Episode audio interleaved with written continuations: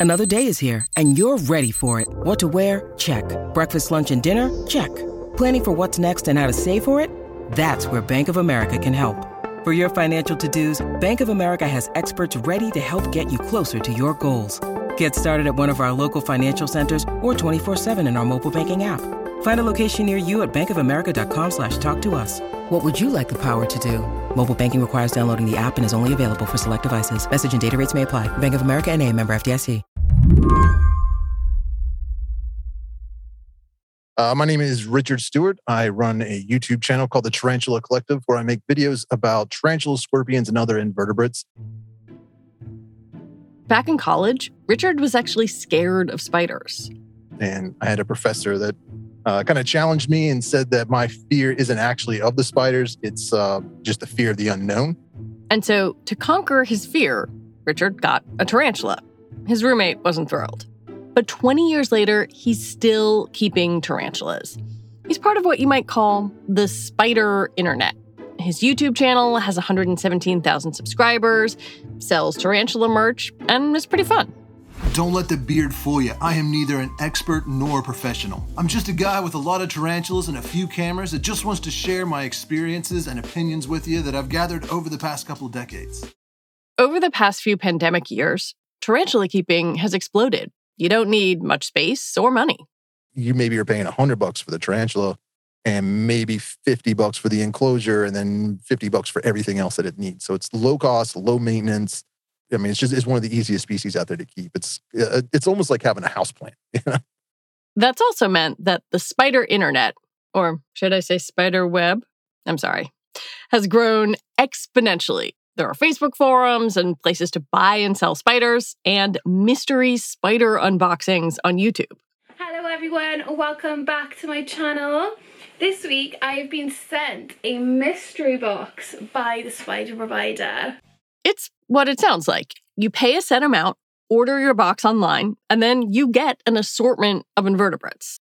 All right, so the first one from the mystery box that we're gonna unpack is gonna be the T Elbow albopilosus, which is the curly hair, an absolute classic. And here they are. The tiny tarantula, about the size of a thumbnail, is just hanging out in a little plastic tube. There are a lot of these videos on the internet.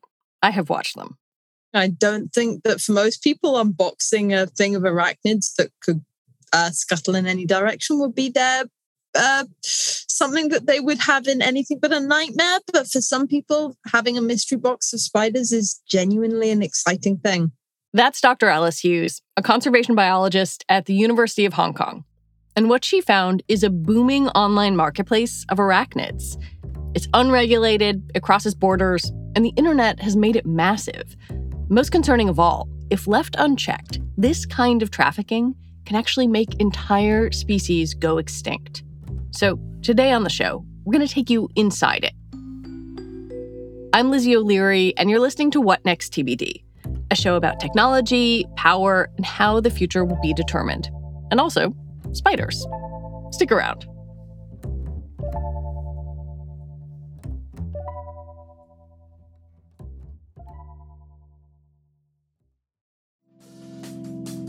Reboot your credit card with Apple Card, the only credit card designed for iPhone.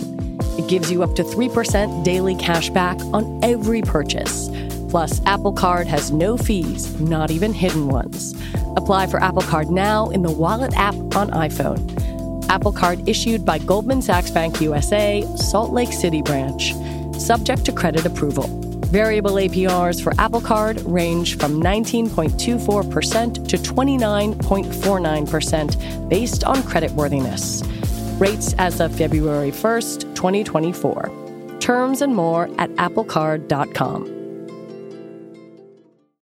There are a lot of people keeping track of conventionally cute species that are traded online. You know, trafficked mammals and birds, that kind of thing. The big agreement is called CITES, the Convention on International Trade in Endangered Species, and they monitor some of this wildlife traffic, but not a lot of the less cute animals like reptiles. Then, when you get into arachnids, the data is scarce. That's where Alice Hughes and her colleagues come in.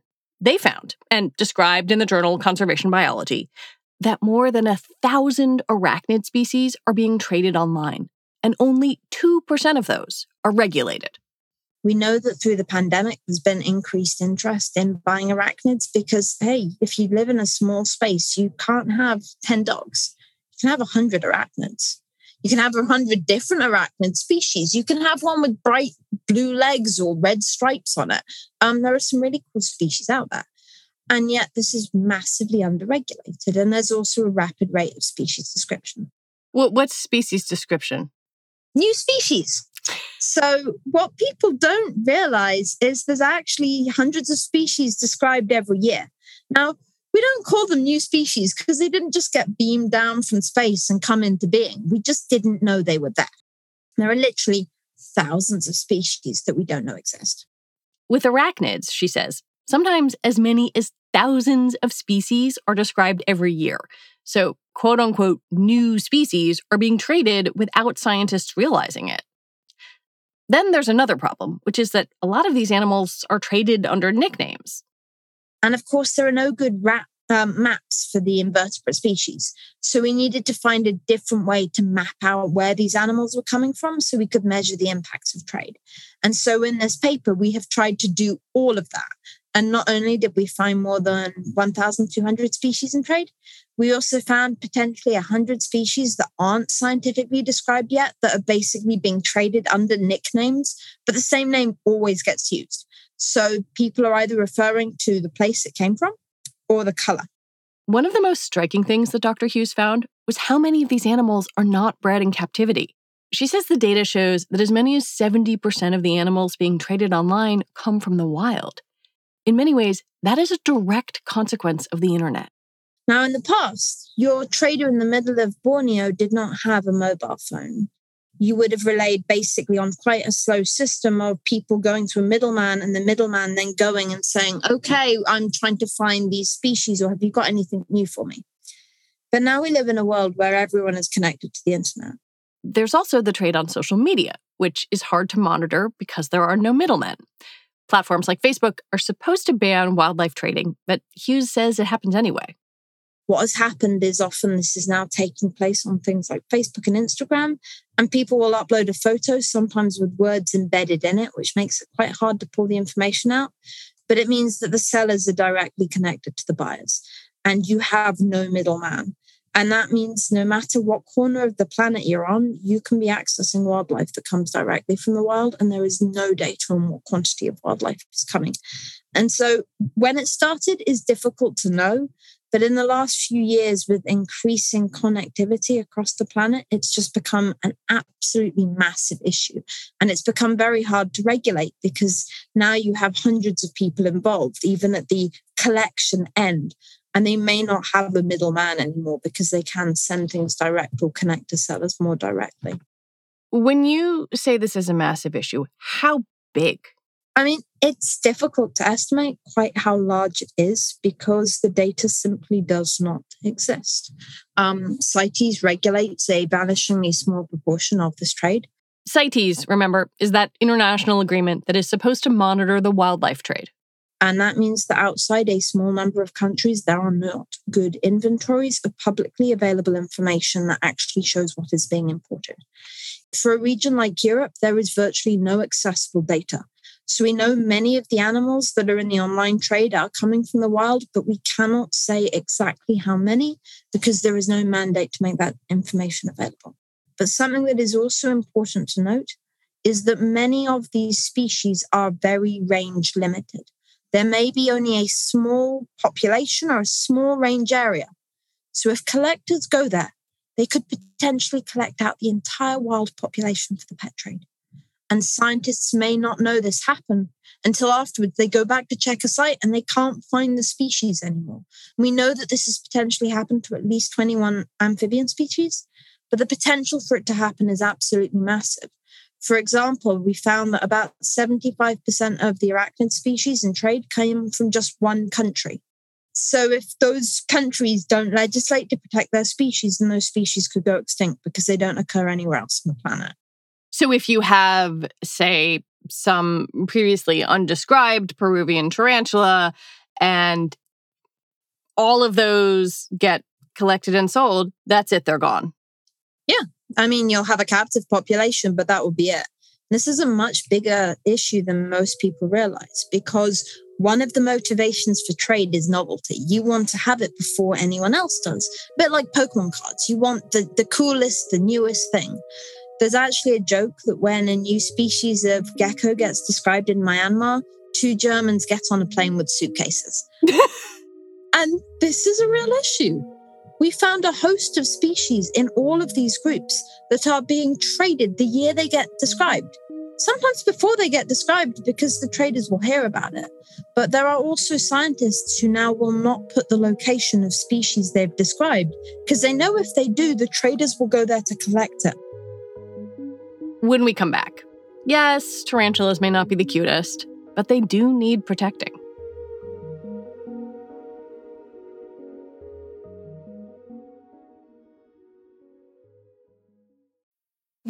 Mealtime inspiration, it's worth shopping Kroger, where you'll find over 30,000 mouthwatering choices that excite your inner foodie. And no matter what tasty choice you make, you'll enjoy our everyday low prices, plus extra ways to save, like digital coupons worth over $600 each week. You can also save up to $1 off per gallon at the pump with fuel points. More savings and more inspiring flavors make shopping Kroger worth it every time. Kroger, fresh for everyone. Fuel restrictions apply. I want to understand the technological part of this a little bit. I have watched several of these arachnid unboxings, but are these being sold at online kind of arachnid merchandisers? Are they being sold via social media, direct buying and selling? Like, what is the mechanism? All of the above. And that's one of the reasons it's so hard to control.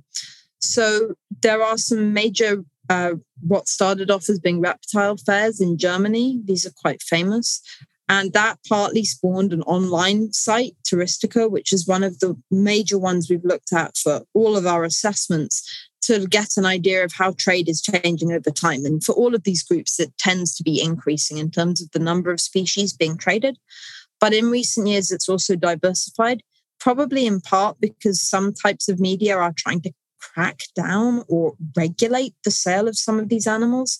And so social media has become progressively uh, used because it's much harder to regulate or see what's going on. Hughes says that as the trade has grown, sellers have gotten more sophisticated. They realize that they might get caught if they advertised an endangered tarantula, for example, openly in a Facebook group. They just literally send a private message to every single person in that group saying, Are you interested in buying this? What do the platforms say about this? Most of these platforms now have a mandate that they're not allowed to have the sale of live animals. And so this is why in the last few years you have fewer groups that are buying and selling. But actually, even if you report it, often those listings stay up. Often those sellers do not get banned. And so it's generally pretty ineffective. They have taken down things like tiger trade or pangolin scales, but for other animals, they just don't seem to view it as a serious issue. And for many of these species, it is a serious issue, especially if they're range limited species.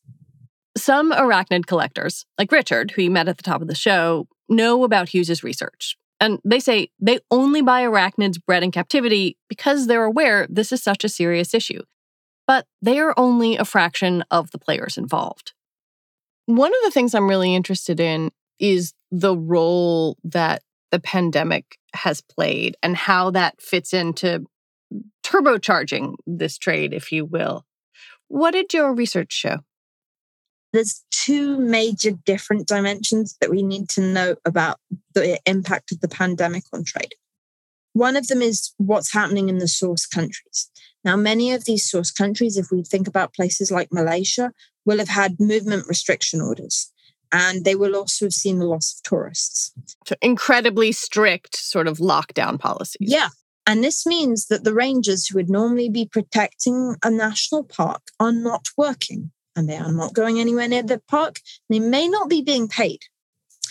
And this means that suddenly you have open access to areas that would normally have at least some level of safeguarding, meaning that many populations that would normally be at least a bit protected are not only vulnerable, But the people who would normally be doing the patrolling are not getting a salary and may be looking for other sources of income. So you have potentially more extraction of vulnerable species. At the same time, you have people who are stuck in their homes in a limited space and are bored.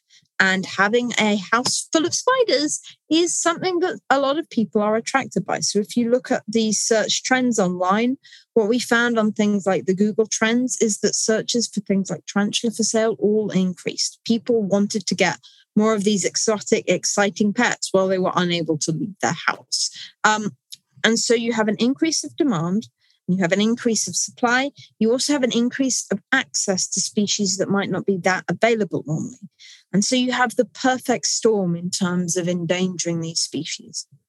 I have to say, I I was surprised after reading your paper and doing some Googling around, just kind of my own amateur way, that you could just order a box of arachnids online most people don't realize it's that accessible. They also don't realize when they go into a pet shop that some of those animals may have come directly from the wild because it's not something we contemplate. Perhaps not surprisingly, there isn't much regulation of the arachnid trade. There's CITES, the International Treaty Group. They list some species that are protected and some you're not supposed to trade at all.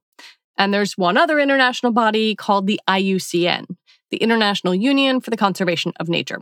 It can't regulate trade, but does designate species as endangered. But outside that, there isn't really any overarching international legislation. There is only national legislation. And of course, that means that every country has its own rules and it can be very easy to circumnavigate them, especially given that you can't expect a customs officer to recognize some random spider species. And at the moment, we are in a situation where we are basically relying on people who have no expertise to decide what is legal and illegal. And that means that it is very easy to launder out species under fake names, to change the numbers, to reuse CITES permits, even if you have them. And as a consequence, we have a lack of regulation for the majority of species in trade. And most of this is legal because if you only have 30 species of arachnid that have any protection under CITES, you have literally about 50,000 species with no protection under CITES. And whilst most of those are not being traded, significant proportion are. I think it's a lot easier, frankly, for people to be concerned about a trade in beautiful parrots or in rare sloths or pangolins can you explain why people should care if arachnids, thousands of arachnids, are crossing borders and, and being traded online? Well, the easiest way to think about it is think about playing Jenga, which probably everyone has played. Now, sometimes when you pull out a block, nothing happens. Sometimes the first time you pull out a block, the entire tower collapses. And sometimes when you pull out a few blocks, it collapses. When we remove species and we perturb ecosystems, it's doing the same thing. You're destabilizing the ecosystem. And when you do it enough, that ecosystem could collapse and have fundamental, irreversible consequences. And those include things like spillover risk. So when we in, introduce invasive species, when we remove species, we cause shifts in the ecosystems. For a group like arachnids, they're predators. So if you remove all the predators from a system, of course, you're going to get an explosion of the things that they are eating. That is going to then cause another problem. Like, okay, well, you've just killed off the plants because there's been too many things eating them. And so you have a cascade of different influences. And so we need to think in a much more holistic way that, okay, maybe you don't like that spider, but you probably don't like the mosquito that it ate even more than you didn't like the spider. And so we need to make sure we protect the whole ecosystem and enjoy the many services it provides, some of which we enjoy, and we're not even aware of the fact that all of this is a system. And when we perturb it, we could face unintended consequences. Dr. Alice Hughes, thank you so much for your time. You're most welcome. Dr. Alice Hughes is an associate professor in the School of Biological Sciences at the University of Hong Kong. And that is it for our show today. What Next TBD is produced by Evan Campbell. Our show is edited by Jonathan Fisher. Joanne Levine is the executive producer for What Next. Alicia Montgomery is vice president of audio for Slate. TBD is part of the larger What Next family, and it's also part of Future Tense, a partnership of Slate, Arizona State University, and New America. If you are a fan of the show, I have a request for you. Become a Slate Plus member. Just head on over to slate.com slash whatnextplus to sign up. All right, we will be back next week with more episodes. I'm Lizzie O'Leary. Thanks for listening.